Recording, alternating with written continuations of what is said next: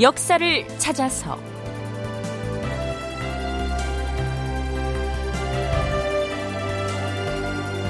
제 512편 일본의 통신사를 보내다. 극본 이상락 연출 김태성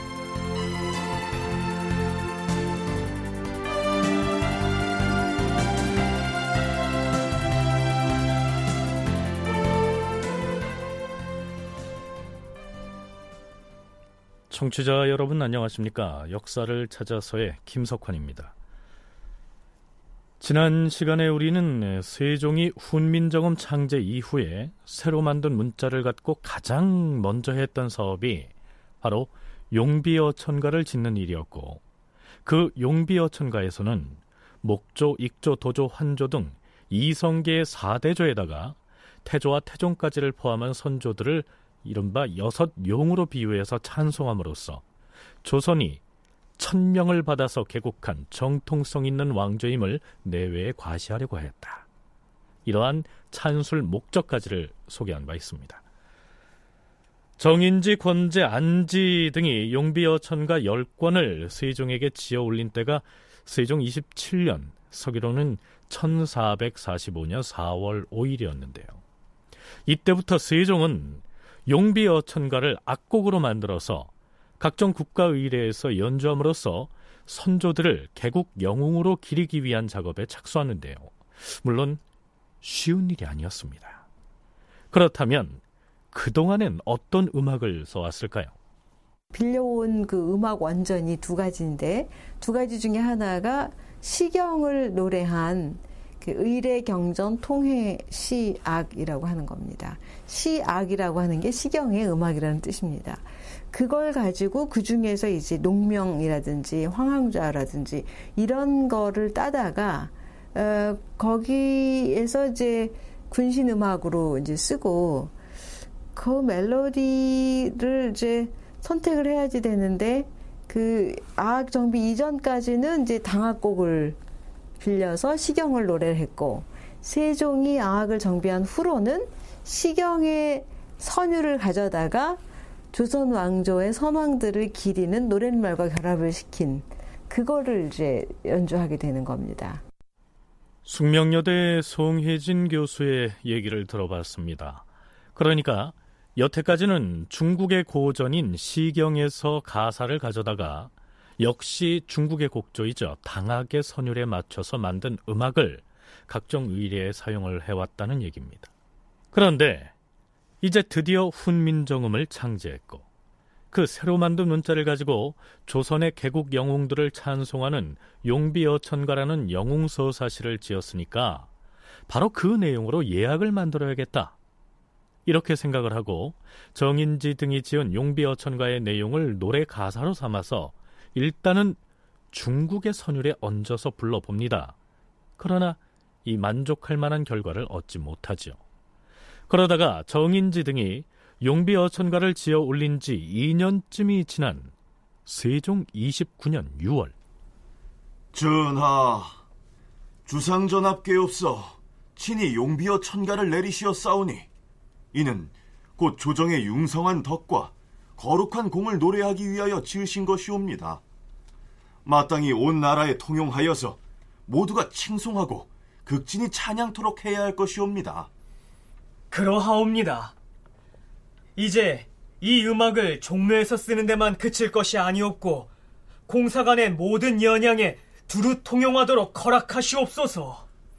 표문이나 전문을 배송하는 날 궁궐 밖을 나가실 때는 여민랑만을 연주하게 하시옵고 조참하는 날 황궁하실 때에는 여민랑령으로 하시되 모두 황종궁을 쓰게 하시옵소서. 또한 조참하는 날 자리에 오르실 땐 여밀랑만을 그리고 궁궐 안으로 돌아오실 땐 여밀랑령에다 고선궁을 쓰도록 하시옵소서. 이 모든 것을 일정한 제도로 만들고자 하오니 윤호하여 주시옵소서. 음, 그리하라. 임금의 행차 중에서 어느 때는 무슨 악곡을 연주하고 어느 때는 또 무슨 악곡을 어떻게 연주하도록 제도적으로 정했다는 내용입니다. 그렇다면 이 노래들은 누가 만들었을까요? 세종실록에서는 이렇게 기술하고 있습니다. 처음에 임금이 용비어 천가를 관연에 올리시고 느리고 빠름을 조절하여 치화평, 취풍형, 여밀락 등의 음악을 제작하시었는데 모두 악보를 갖추었으니 치화평의 악보는 다섯 권이고 취풍형과 여밀락의 악보는 각각 두 권씩이었다. 임금은 뒤에 또 문, 무 두 가지의 춤곡조를 제작하시었는데 무는 보태평이라 하고 무는 정대업이라 하여 그 악보가 각각 한 권씩이다.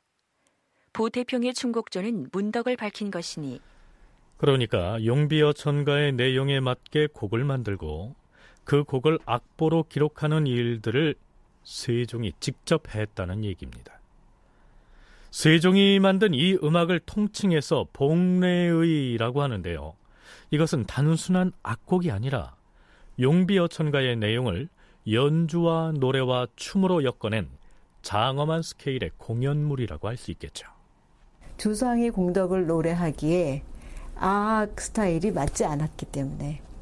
그래서 뭔가 새로운 변화가 필요했고 그 새로운 변화를 지금 세종은 이 한국 음악에 기반을 두고 중국풍의 양식을 도입을 해서 뭔가 볼만한 공중 공연물로 완성을 하게 되는 것이고 그리고 이것을 그냥 하나의 악곡으로 만들어 놓고 개별적으로 예를 들면 하왕은 지곡, 근천정 지곡 이렇게 독립적이고 개별적인 것들로 틀어놓지 않고 복례의라고 하는 커다란 스케일의 공연 양식으로 다듬어 냈다라고 하는 점이 이전의 작업들과 완전히 차별화된 차원이 높은 어떤 그 공연으로서의 완성이라고 할 수 있습니다.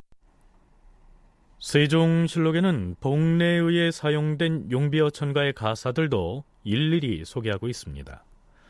예를 들면 보태평의 춤곡조 중에서 문덕을 밝힌 내용의 서막 부분은 이러합니다. 대저 하느님은 쉽게 천명을 내리시지 아니하므로 덕이 있으면 흥하나니 높으신 우리 성군님들께서 아름다운 명을 받으시어 신령하신 계획과 거룩하신 공업이 크게 나타나고 그것을 이어나가시도다. 운수에 응하여서 태평을 이루시고 지극한 사랑으로 만백성을 기르시며 우리의 뒷세대를 열어주고 도우심에 억만대 영원까지 이어가고 이어가리. 이렇듯 장한 일을 무엇으로 나타낼꼬 마땅히 노래하여 찬송을 올리오리. 그 다음에는 목조, 익조, 도조, 환조 등의 공덕을 차례로 읊어나가다가 태조 이성계의 차례가 되면 이러한 내용이 이어집니다. 크시도다. 거룩하신 태조께서 그 덕을 밝히시와 사랑으로 안위하고 의리로 복종시켜 그 덕화가 남과 북에 널리 퍼지니 먼 섬의 돼족속과 산속의 미개인들이 용모를 깨끗이 고치고서 모두 모두 몰려와 따른다. 산 넘고 물을 건너 보물을 바치면서 사방에서 모여오니 빛나는 생명들이 편안하고 조용하였다. 이렇듯 복례의는 세종실록에 그 가사가 남아있고 세종실록 악지에는 정간보로 기록해 놓은 그 악보가 남아있습니다. 7년 전인 2007년에는 국립국악원에서 바로 그 복례의를 재현합니다. 다음은 문학의 소식입니다. 국립국악원은 조선왕조 최고의 작품 중 하나인 복례의를 복원해 재현한 공연 복례의 봉황이 오라를 국립국악원 예학당에서 개최합니다.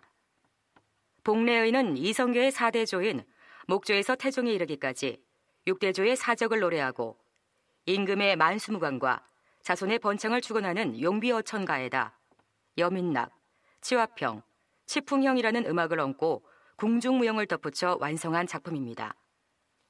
복례의는 당학과 향학의 요소가 융합된 조선시대 유일한 작품으로 종묘 제략과 더불어 조선왕조 공연 예술의 양대 산맥으로 꼽혀왔습니다. 이번 공연에서는 조선 전기의 궁중 복식과 모리 모양 등도 전문가들의 철저한 고증을 거쳐 복원해 내어서 볼거리를 더했는데요.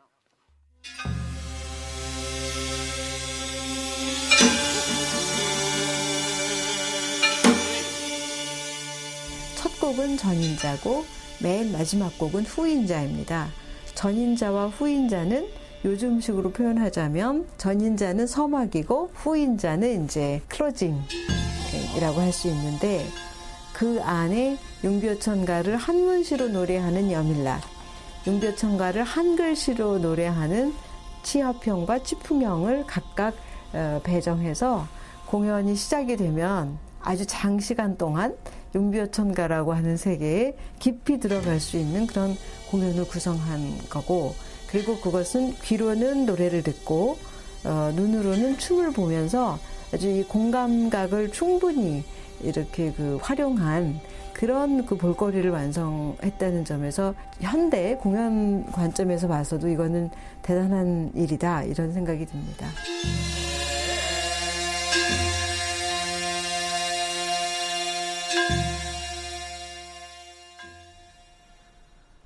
네, 지금까지 수차에 걸쳐서 세종의 한글 창제 과정을 짚어봤습니다. 우리는 이 프로그램에서 한글을 창제한 다음에 추진한 여러 출판 사업 중에 가장 먼저 이루어졌던 작품이 바로 용비어천가였기 때문에 대표적으로 용비어천가에 대해서만 비교적 자세히 탐색을 해봤습니다.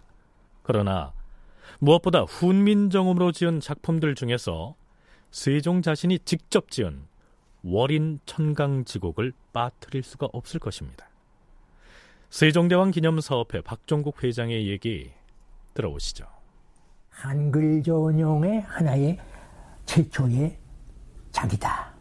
아, 이렇게 볼 수가 있는 것이고 석보상절은 뭐냐 그걸 보시고 석보상절을 보시고 지은 것인데 석보상절은 아드님인 둘째 아드님은 그 당시에 수양대군 나중에 임금이 되셨습니다만 세조입니다만 이분에게 이 얘기를 해서 자기 어머니 소원왕후에 대한 명복과 이런 걸 비는 뜻에서 했습니다마는 이건 속가모니의 일대기 기록을 지은 것이죠. 이것은 우리 한글을 가지고 용비어청과 다음에 나온 책입니다. 그러면서 한자 용어도 한자 용어는 한자로 쓰면서 거기다 우리 한글로서 음을 다루는 그렇게 해서 했고 우리 토박이만 소모했습니다. 이런 이 어린 청강지곡이나 석보상조는 우리 국어학이라든가 국문학이라든가 불교학이라든가 서지라든가 물자사에 있어서 아주 귀중한 문헌으로서 가치가 있는 그러한 책이라고 말씀을 드릴 수가 있습니다. 그런가 하면 세종은 한문 서책을 한글로 번역하는 언해 작업을 꾸준히 추진하는데요. 세종 30년 3월 28일 상주 목사 김구를 불러들였다. 김구는 상주 목사가 된 지 반년도 못 되었는데 어명에 따라 지편전에서 언문으로 사설을 번역하는 일을 맡게 되었다. 본래는 직제학 김문이 일을 맡아 했으나 김문이 도중에 죽었으므로 지편전에서 김구를 천거하기에 특명으로 부른 것이다. 그런가 하면 훈민정음의 적극적인 보급을 위해서 과거 시험에 훈민 정음을 출제하기도 합니다. 세종 28년 12월 26일 임금이 이조에 전지하였다. 금후로는 이가와 이전을 통해 인재를 뽑을 때에는 훈민정음도 아울러 시험하여 뽑게 하되 비록 글자의 의리를 모두 통하지 못하더라도 능히 초성, 중성, 종성을 합자할 줄 아는 사람을 뽑도록 하라. 이렇게 명을 내렸는데 4개월여 뒤인 29년 4월에는 또 이렇게 명합니다. 앞으로는 먼저 훈민정음을 시험하여 입격한 사람에게만 다른 시험을 보게 할 것이다. 또한 각 관아에서 관리들을 시험 치를 때 모두 훈민정음을 먼저 시험하도록 하라. 그런가 하면 측근 신료와 비밀스럽게 얘기를 할 때에도 익숙한 한문보다는 새로 만든 한글 문서를 놓고 밀담을 나누죠. 세종 30년 7월 27일 임금은 좌의정 하연 등을 빈청으로 부른 다음 환관 김득상과 최읍에게 명하여 언문으로 된 문서 두어 장을 가지고 오게 한 뒤 사관을 물리치고 비밀이 의논하였다. 세종의 이러한 노력들로 인해서 570여 년 전에 창제됐던 훈민정음은 오늘날 우리 언어 생활의 물과 공기라고 해야 마땅할 우리들의 한글로 이어져 내려온 것입니다. 한글이 얼마나 우수한 문자인가 하는 점에 대해서는 새삼 언급할 필요가 없을 것입니다. 성신여대 오종록 교수의 얘기를 끝으로 훈민정음 창제를 포함한 세종의 어문 정책에 관련된 이야기는 여기에서 마무리하겠습니다. 자기 민족의 그 말을 표현할 독자적인 문자를 가지고 있느냐 아니냐 하는 것은 예, 그 민족의 어떤 뭐 우수성은 차치하고 정체성과 관련해서 대단히 중요하죠. 그래서 그 21세기로 넘어오는 그런 시점에서 예, 한국사 연구자들이 한국사에서 가장 중요한 사건이 뭐냐 하는 것을 꼽을 때 가장 중요한 첫 번째 사건으로 꼽았던 것이 한글 창제였습니다. 그 한글이 창제되어서 그걸로 자기 민족의 우리 민족의 말을 문자로 표현을 할 수가 있었기 때문에 그래서 식민지 경험을 거치고서도 살아남을 수가 있었다. 민족으로서의 정체성을 갖추고 또 자의식을 갖추고 그리고 현재까지 이어질 수 있었다.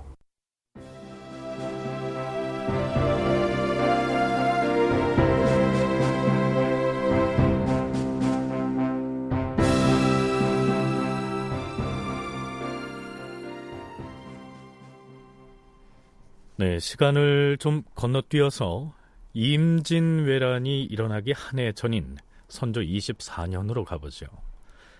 선조 수정실록에 의하면 일본의 통신사로 갔던 일행이 그의 3월 1일에 돌아와서 임금에게 일본의 정세에 대해서 보고를 한 것으로 되어 있는데요. 이때 일본에 갔던 통신사절 중에서 대표작격인 정사는 황윤길이었고요.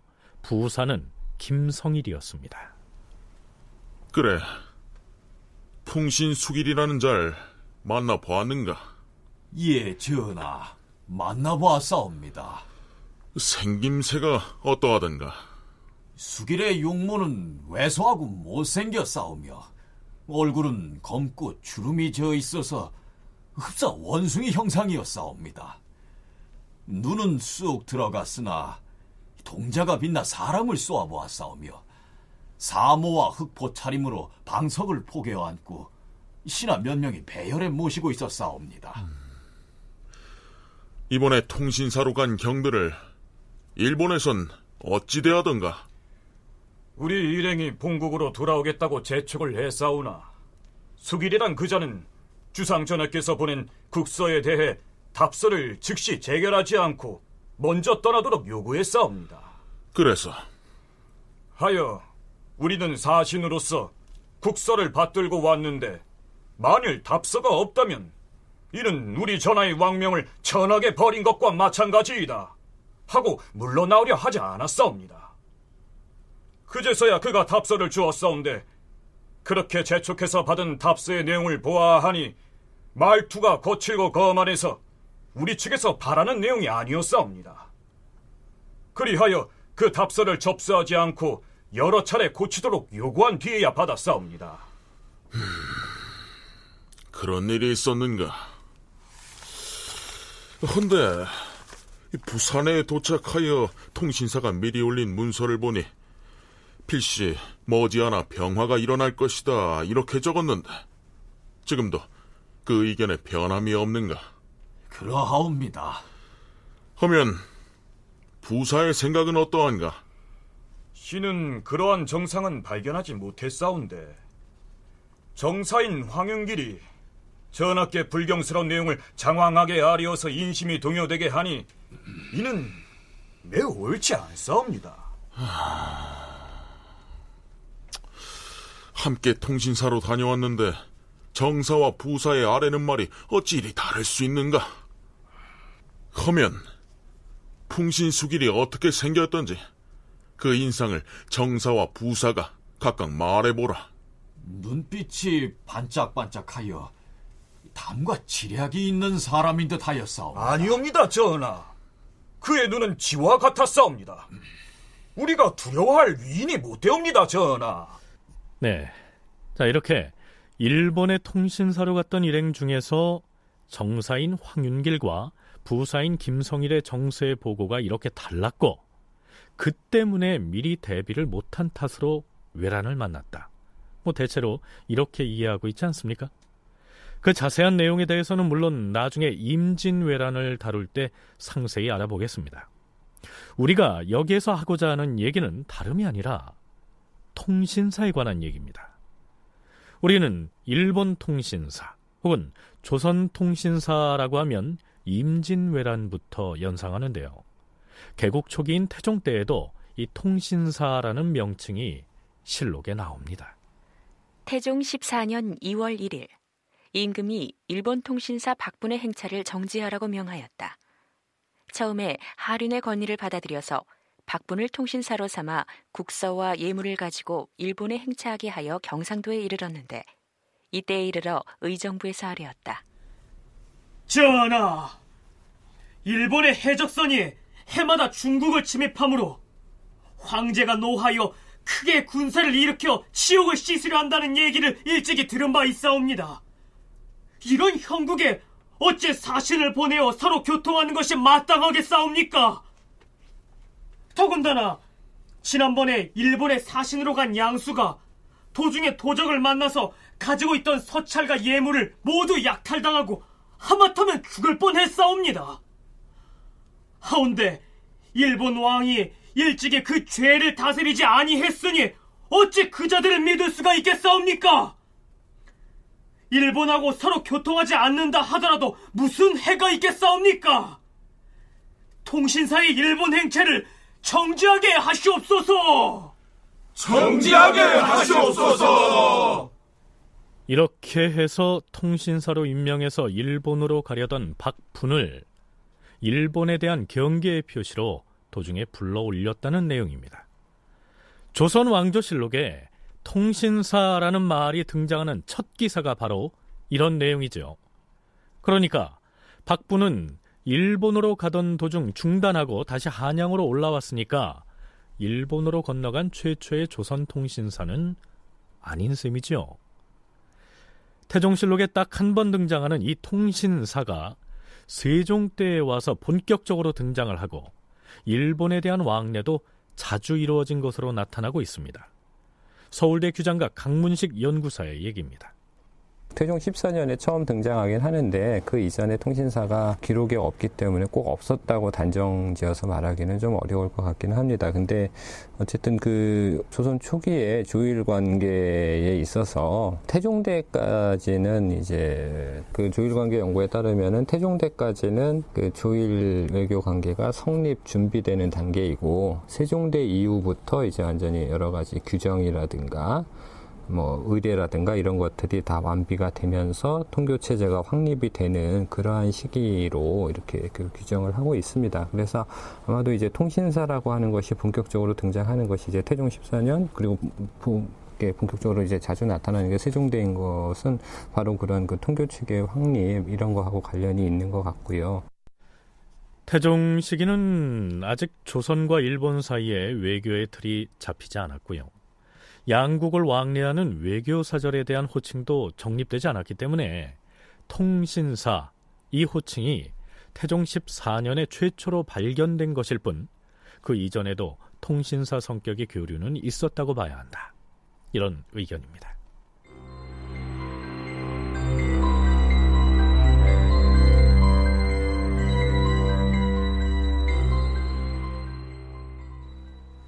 그렇다면 이 통신사라는 말이 담고 있는 의미는 무엇일까요?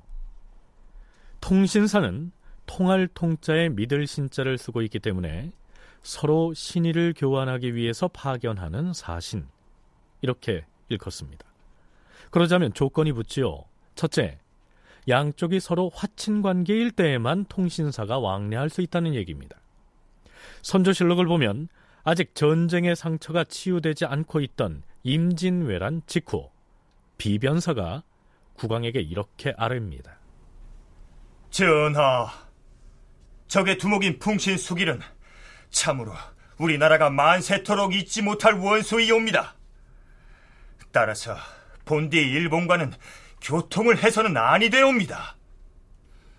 다만 이제 세상이 바뀌어서 덕천가강이 나라를 맡고 풍신수길이 했던 짓을 죄다 반성하다 하면서 우리에게 화친을 청하니 제왕이 오랑캐를 대우하는 도리를 생각하여 끝내 거절하지 못할 따름이옵니다. 하오나 적의 정세를 정확히 알지 못하고 문득 통신사라 부르는 것은 참으로 타당한 일이 아니옵니다.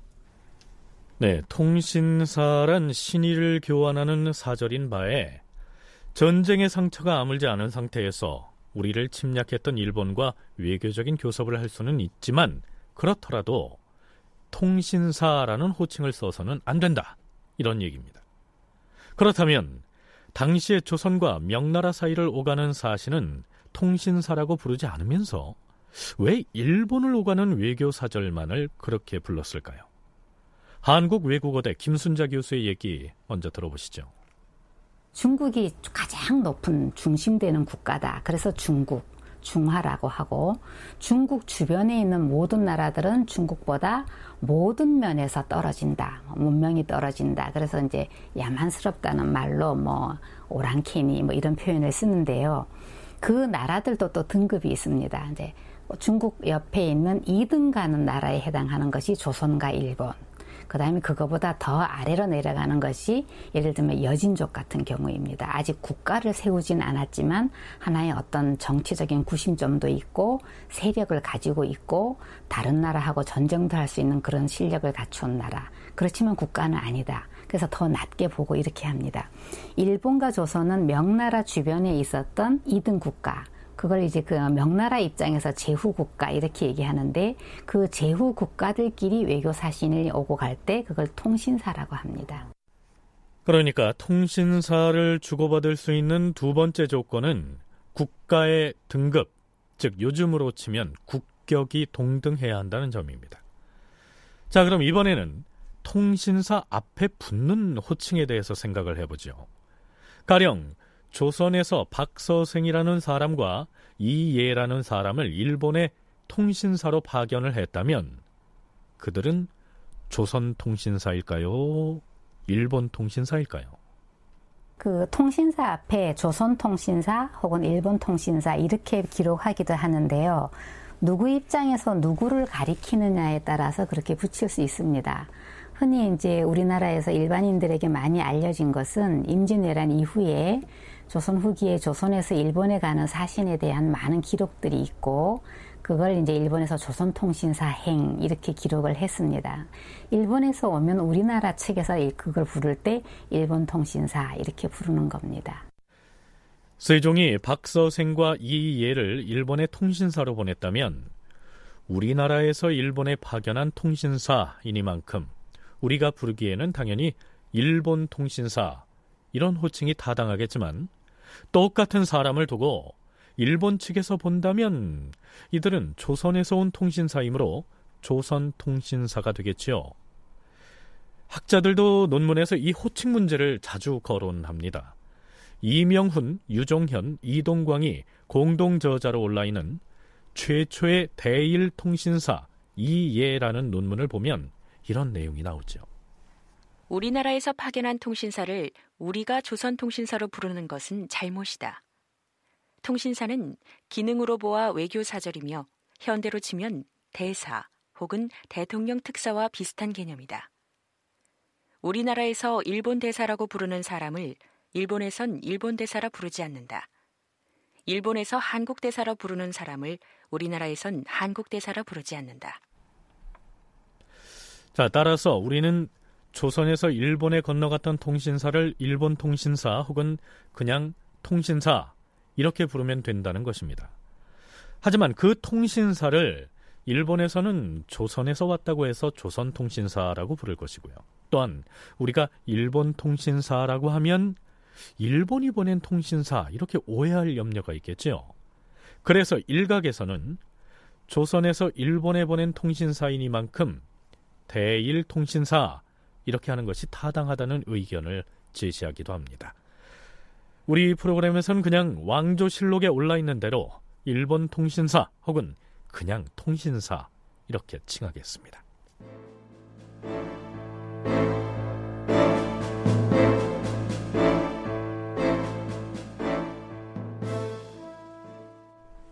세종 때의 통신사로 임명이 돼서 일본 열도를 가장 자주 왕래했던 인물이 바로 이예라는 사람입니다.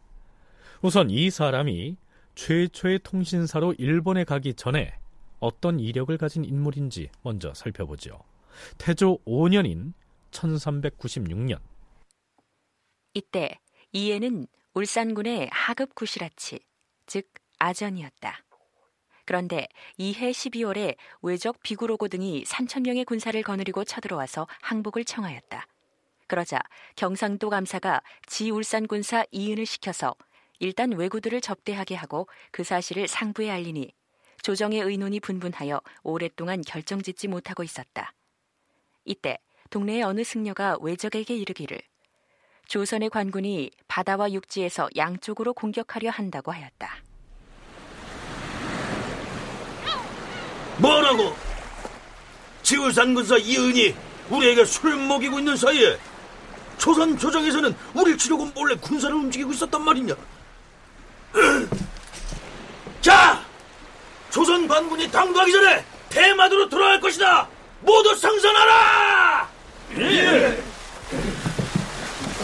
이은 저자는 겉으로는 우리에게 술 대접을 하며 호의를 베푸는 척 하면서 뒷구멍으론 조정이 알려서 광군을 동원하게 했으니 용서할 수 없다. 저자를 끄고 가서 배 태워라! 예! 예! 이거 뭐, 뭘 보고 있는 기냐? 너희 아전들도 대마도로 가서 노비로 팔려가고 싶은 얘기야! 외적이 이은을 비롯하여 몇몇을 사로잡아 가지고 돌아간지라 울산의 여러 아전들은 모두 도망하여 숨었다. 그런데 아전 이에는 달랐다. 여보시오! 이제 나 좀 태워주시오. 나도 따라서 대마도로 갈 것이오. 이놈 봐라. 다른 아전들은 모두 출행랑을 치는데 이놈은 아예 배를 태워달라고 쫓아오다니. 내가 모시는 나리가 잡혀가는데 내가 어찌 혼자 살자고 도망을 친단 말이오. 해봐라! 이자도 배 태워라! 고맙습니다. 나, 나를 상전 곁으로 가게 해주시오. 선단이 대마도에 이르러서 적들이 울산에서 잡아온 이은 등을 죽이려고 의논하였는데 아전인 이해가 이은에게 들고 나면서 더욱 깍듯이 보필하는지라 보는 자들이 모두 탄복하였다. 이해가 술잔과 은그릇 등을 뇌물로 바쳤다. 음. 이해란 저 사람은 행동거지로 보아니 진짜 조선의 관리로다. 저자를 죽이는 것은 좋지 못한 일이다. 일단 목숨은 살려두어라. 이은과 이해 등은 겨우 죽음을 면하고 대마도의 화전포에 유치되었는데 거기에 있은 지 한 달이 지난 뒤 비밀리에 배를 준비하여서 도망칠 계획을 세우던 중 때마침 조선에서 박인기를 사신으로 보내어서 화해를 하게 되니 이듬해 2월에 이은과 함께 돌아왔다. 나라에서는 이은의 행동을 가상히 여기어서 아전의 역을 면제시키고 벼슬을 주었다. 이예는 이런 인물이었습니다. 고려 말에부터 관료가 됐고 이제 그다음에 이제 조선 초기에 계속 관료 활동을 하면서 특히 외교 활동 이런 쪽에 그 굉장히 많은 공을 세웠고요. 줄기에 보면은 40여 차례 일본에 다녀왔다라고 기록이 돼 있고요. 그래서 한 600여 명 이상의 그 조선인 포로들을 송환하는데 많은 공을 세웠고 또 그렇게 이제 일본을 많이 다니다 보니까 일본의 지리나 이런 데도 굉장히 밝았기 때문에 1419년 대마도 정벌에도 실제로 참전을 해서 그 조선군의 어떤 그 승리에 상당히 기여를 했던 그런 모습들을 이제 볼 수가 있습니다. 그래서 조선 초기, 개국 초기의 대일 외교에 있어서 굉장히 그 특히 실무자로서 굉장히 중요한 역할을 담당했던 그런 분이라고 할 수가 있겠습니다. 전하, 신대호군 이에이옵니다. 음. 과인이 그대를 대마도에 보내려고 부른 것이다. 아직 바람이 차서 백길이 순탄치 않을 터인데 가겠는가? 기꺼이 어명을 받들겠사옵니다. 예전에 대마도 도청관 종종무는 지성으로 마음을 바쳐 우리 조선을 섬겨왔기 때문에 부왕께서 이를 가상히 여기셔 항상 은혜를 베푸셨는데 종정무가 죽은 뒤에 그 섬의 도적들이 이제까지 보호해준 은혜는 생각하지 아니하고 틈을 타서 좀도둑질을 감행하고 있음은 그대도 아는 바이다. 이제 그대는 가서 과인의 뜻을 대마도 주인 종원칠에게 전하도록 하라. 그리하겠사옵니다, 전하. 신이 대마도에 왕래한 것이 여러 번이었사옵니다. 종정무가 살았을 때 신이 그에게 이르기를 너희는 우리나라에 대하여 정성껏 섬기지 않으면 안 된다고 누차 말하여 왔사옵니다. 대마도에는 몇 번이나 갔다 왔는가? 모두 16번이었사옵니다. 그 지역을 잘 모르는 사람은 보낼 수가 없어서 부득이 그대를 명하여 보내는 것이니 귀찮다 생각하지 말라. 또한 석견주에도 다녀와야 할 것이다.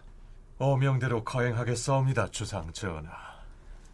자, 이때 세종이 이 예를 파견한 것은 풍랑을 만난 조선의 수군들을 구출해서 안전하게 송환해 준 데 대한 답례의 형식이었습니다. 조선 수군의 조난 사건은 두 달 전인 세종 7년 12월 말에 일어났는데요. 수군 병력을 태운 병선이 지금의 경상북도 울진에 해당하는 평해에서 무릉도, 즉 울릉도로 들어가는 중에 풍랑을 만난 것이었죠. 그때 실종됐던 수군들 중에서 살아 돌아온 수군들이 있었습니다. 평선이 풍랑을 만나 파손됐다 했는데 너희들은 어떻게 살아 돌아왔는지를 고하라. 예, 전하. 신은 평해 사람 장을부이온데 저희 처음에 수군 46명이 한 배에 타고 안무사 김인우의 인소라에 무릉도를 향해 가고 있었사옵니다. 하운데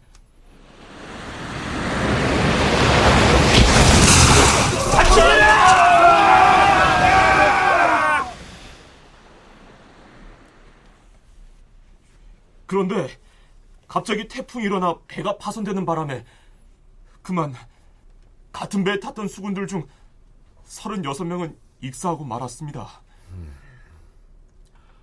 하면 너희들은 어떻게 살아났느냐? 소인 등 10명은 작은 배에 옮겨 타고서 수일 동안을 표류하여 일본국 석견주인 장빈에 이르렀사옵니다. 네, 여기에서 석견주는 일본 혼슈의 서남부 해안에 위치한 이와미 지역을 지칭합니다. 저희들은 언덕으로 올라갔사오나 굶주리고 피로하여 걸을 수가 없었사옵니다. 모두가 기어서 오리 남짓한 곳에 이르렀을 때 유행으로 샘을 만나 겨우 목을 축이고선 피곤해 지쳐 모두 강가에 쓰러져 싸운데 한 외인이 고기를 잡으러 왔다가 소인들을 보고서 어떤 사찰로 데려다 주었사옵니다. 사찰에선 떡과 차 그리고 죽과 장을 주어서 먹게 한 뒤에 그 지역의 족장인 순도로에게 데리고 갔습니다. 순도로는 우리들의 복색을 보고선 조선 사람임을 알아보곤 양식과 우옷 그리고 바지를 주었사옵니다. 음. 거기서 얼마 동안이나 있었느냐? 한 30일 정도를 머물러 싸운데 날마다 하루에 세 번씩 음식 대접을 받았사옵고 떠날 때는 큰 잔치를 베풀고 잔을 들어 친히 권하면서 말하기를 너희들을 후하게 위로하는 것은 곧 조선의 전하를 위하기 때문이다. 이렇게 말했사옵니다. 음. 그들은 여행 중에 먹을 양식 백석을 주고 또한 사람 20명을 보내어 호송까지 해주었사옵니다. 그래서 대마도로 건너갔느냐? 예, 전하. 대마도에 이르러서도 또한 1개월 정도를 머물렀사온데 대마도에 도마노 자위 문대랑이 세 번이나 연회를 열어 위로하면서 말하기를 너희들을 위하는 것이 아니라 전하를 존경하여 이렇게 할 뿐이다라고 하였사옵고 그 또한 사람을 보내 호송을 해주었사옵니다. 음. 죽은 자들은 아니 됐으나 너희들이라도 살아남아서 돌아왔으니 다행이로구나. 자, 이러한 일이 있었기 때문에 그 고마움을 표시하기 위해서 이 예를 대마도에 가도록 명한 것이죠. 이 예를 대마도로 보낸 사람은 물론 국왕인 세종이었지요. 그러나 이 예가 지참한 것은 세종이 써준 국서가 아니고 예조 참의와 예조 좌랑의 이름으로 된 서찰이었습니다. 앞에서 김순자 교수가 얘기했듯이 조선이 일본 열도를 대표하는 막부의 중앙조정에 사신을 파견할 때에는 마땅히 국왕의 국서를 지참하지만 대마도나 큐슈에 있는 호족의 대표를 상대할 때에는 예조 관원의 명의로 서찰을 보내는 것입니다. 네, 참고로 이때 예조 좌랑 신기가 대마주의 좌위문 대랑에게 회답하는 서한은 이러합니다. 너희가 풍파를 만난 본국 사람들을 구하여 일부러 사람을 보내 송환하여 주었으니 깊이 감사하는 바이다. 이에 그 보답으로 토산물인 백세면주 열필, 백세마포, 흑세마포 각 다섯 필, 소주 서른 병과 곶감 서른 첩, 잣, 밤, 대추 서른 말씩과 건대구 이백 마리, 건청어 오백 마리를 대어군 이에게 붙여보내니 받아주기 바라노라.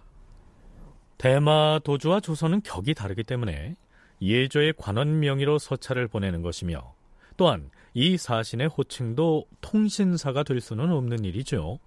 즉 조선이 일본 중앙조정의 막부 정부와 직접 교류를 할 때, 즉 국가 대 국가로서 교류를 할 때에만 그 사신을 통신사 이렇게 칭할 수 있는데요. 사실은 막부 정부보다는 대마도나 규슈 등지에 근거를 둔 지방의 호족 세력과의 교류가 더 빈번했었죠. 조선이 일본하고 조선 왕조 500년 동안 막부 정권하고 정식으로 외교 관계를 유지하는 기간은 그리 많지 않습니다. 요 세종대왕 때를 중심으로 해서 전후 대략 한 50년 정도만 유지됩니다. 그런가 하면 임진왜란 이후에 다시 한 3, 40년 정도 국교 정상화가 되어서 그렇게만 이렇게 통신사가 왕래를 하고 그런데 그 이외의 시기에도 500년 동안 일본으로부터 대단히 많은 사람들이 계속 왔다 가고 이 사람들이 사신을 보내서 조공을 했다. 이런 식으로 기록이 나옵니다. 이거는 일본에 있는 각 지방 세력들이 자기네들이 그냥 자기네 필요에 의해서 알아서 조선에 외교 사신을 보내는 것입니다. 그러니까 일본이라는 국가 단위의 외교 관계하고는 좀 수준이 낮은 것이죠. 어찌됐든 세종 즉위 초에 상황이던 태종이 주도해서 대마도 정벌을 단행한 이후에 조선은 대마도나 큐슈 지방의 호족들이 필요로 하는 물품을 선물로 제공하면서 그들을 다독이고 달램으로써 그들이 외구가 돼서 침공하지 않도록 신경을 써왔던 것입니다.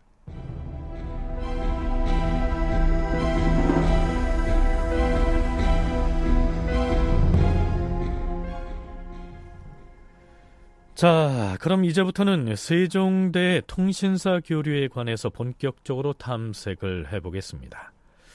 참고로 이 통신사라고 하는 호칭은 조선에서 일본의 막부 정권에 보내는 공식 사절을 일컫습니다. 반대로 일본의 막부 정부의 쇼군이 조선에 보내는 사신은 통신사라는 호칭을 쓰지 않고 일본 왕사라고 일컬었습니다. 그러니까 통신사라는 말 자체가 조선에서 일본에 파견한 사신을 칭하는 말일 뿐이므로 일본에서 조선에 파견한 통신사 이런 표현은 그 자체가 성립이 되지 않는다는 얘기입니다. 자, 그럼 세종대 처음 등장하는 이 통신사에 관한 기사를 살펴볼까요? 세종이 통신사라는 이름으로 일본에 사신을 보낼 때에는 세종 10년 11월 말이었습니다.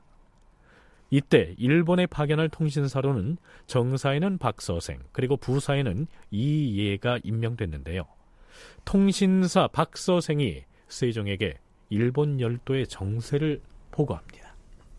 전하, 대내전은 그 선대로부터 성심으로 우리나라를 섬겨서 외적의 무리들을 금지하였사옵고 무전연에는 통신사의 부사로 갔던 이해가 해상에서 바람을 만나 석견주에 표류하여 사경을 헤매고 있는 것을 대내전이 진심으로 구호하였사옵니다.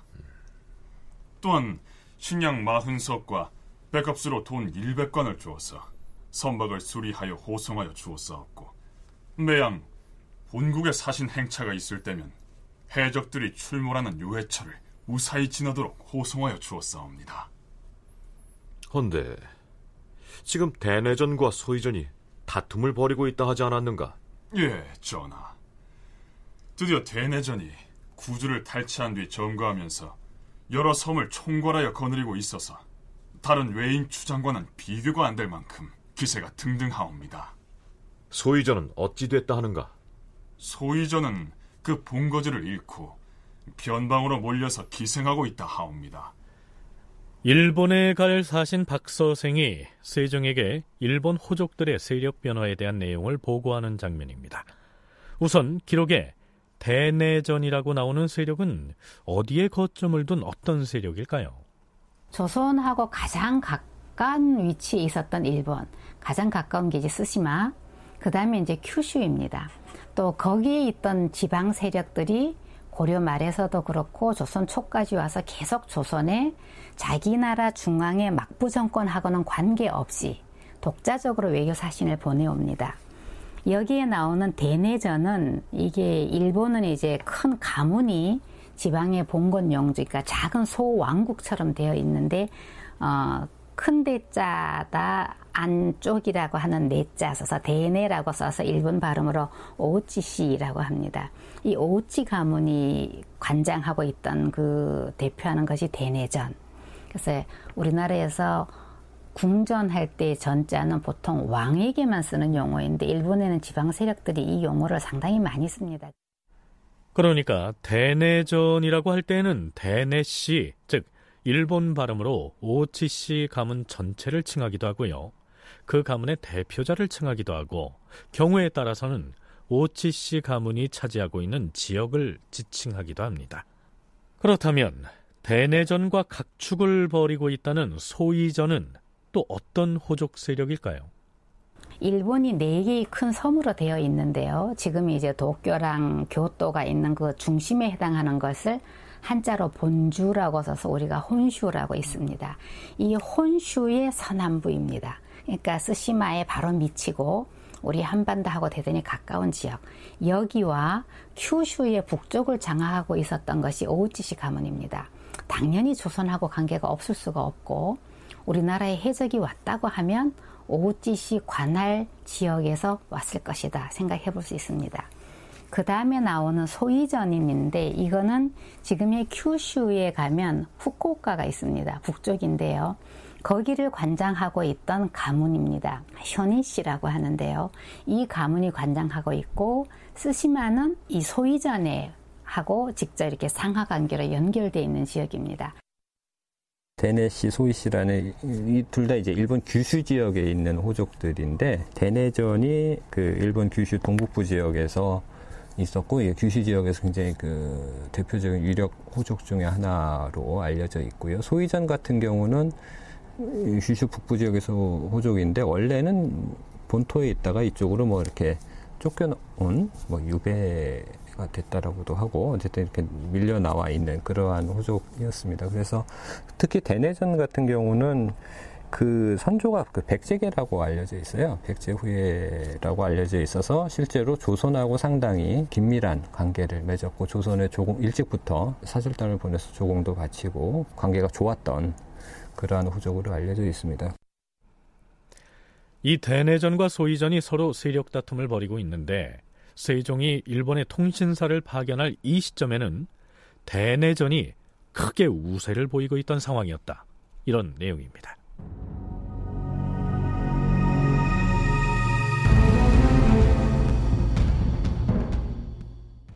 자, 그런데 바로 이때 대내전에 밀려서 고전하고 있는 소이전에서 조선의 사신을 보내왔고요. 그 사신이 지금 조선에 와 있는 상황입니다. 그러니까 일본의 큐슈와 혼슈 일부 지역에서 치열하게 세력 다툼을 벌이고 있는 두 세력 중에서 소이전의 사신은 조선에 와 있었다는 얘기입니다. 통신사의 정사로 임명된 박서생이 그들에게 제공할 물품들을 놓고 이야기를 나눕니다. 주상 전하, 지금 소이전은 그 본토를 잃고 구석에 몰려 있사옵니다. 그런데다 소이전에게는 이전의 주상 전하께 없어 이미 쌀을 비롯한 양곡과 이런저런 작물들을 후히 내리셨사옵니다. 청하옵건대 소이전에게는 더 이상 물품을 내리시지 마시옵고 소이전에 내리시려던 물품을 대내전에게 옮겨 내리시되 거기에다 표피 가죽 한 장, 호랑이 가죽 두 장, 명주와 저포 각 다섯 필, 꽃무늬 돗자리 다섯 장을 더하여 내려주시옵소서. 지금 소이전에 사신이 와 있는 터에 그들에게는 물품을 주지 말고 소이전에 줄 물건에다 몇 가지를 더해서 모두 대내전에만 주자.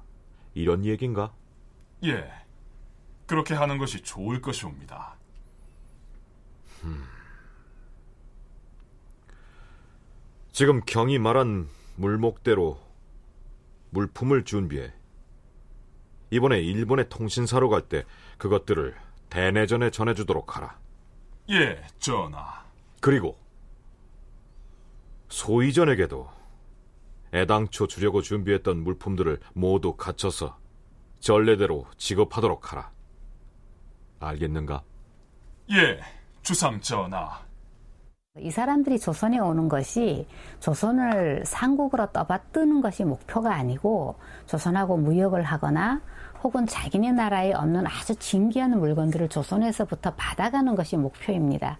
그래서 경쟁하는 관계에 있는 것이죠.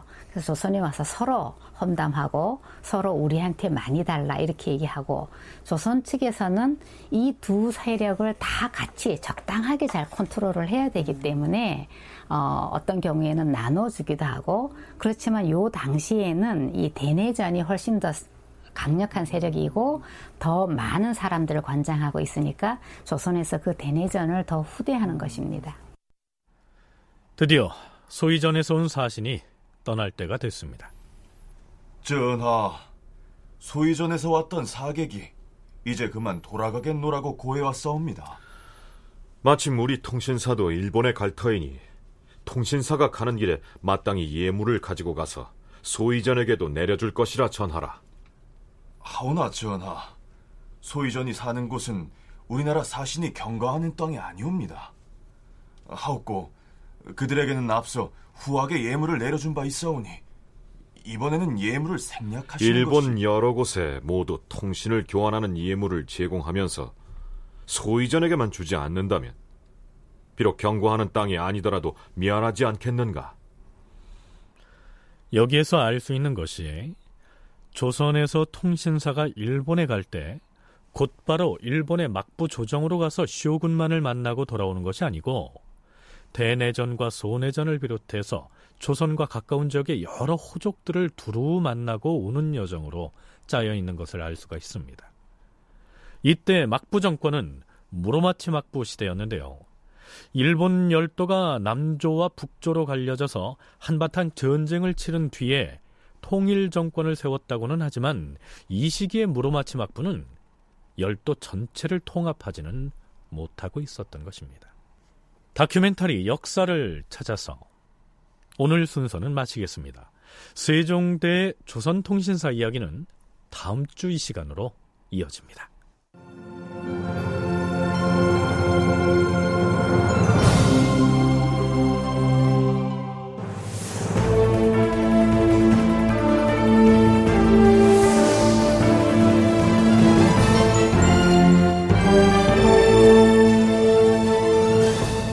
다큐멘터리 역사를 찾아서 제 512편 일본의 통신사를 보내다 이상락 극본 김태성 연출로 보내드렸습니다.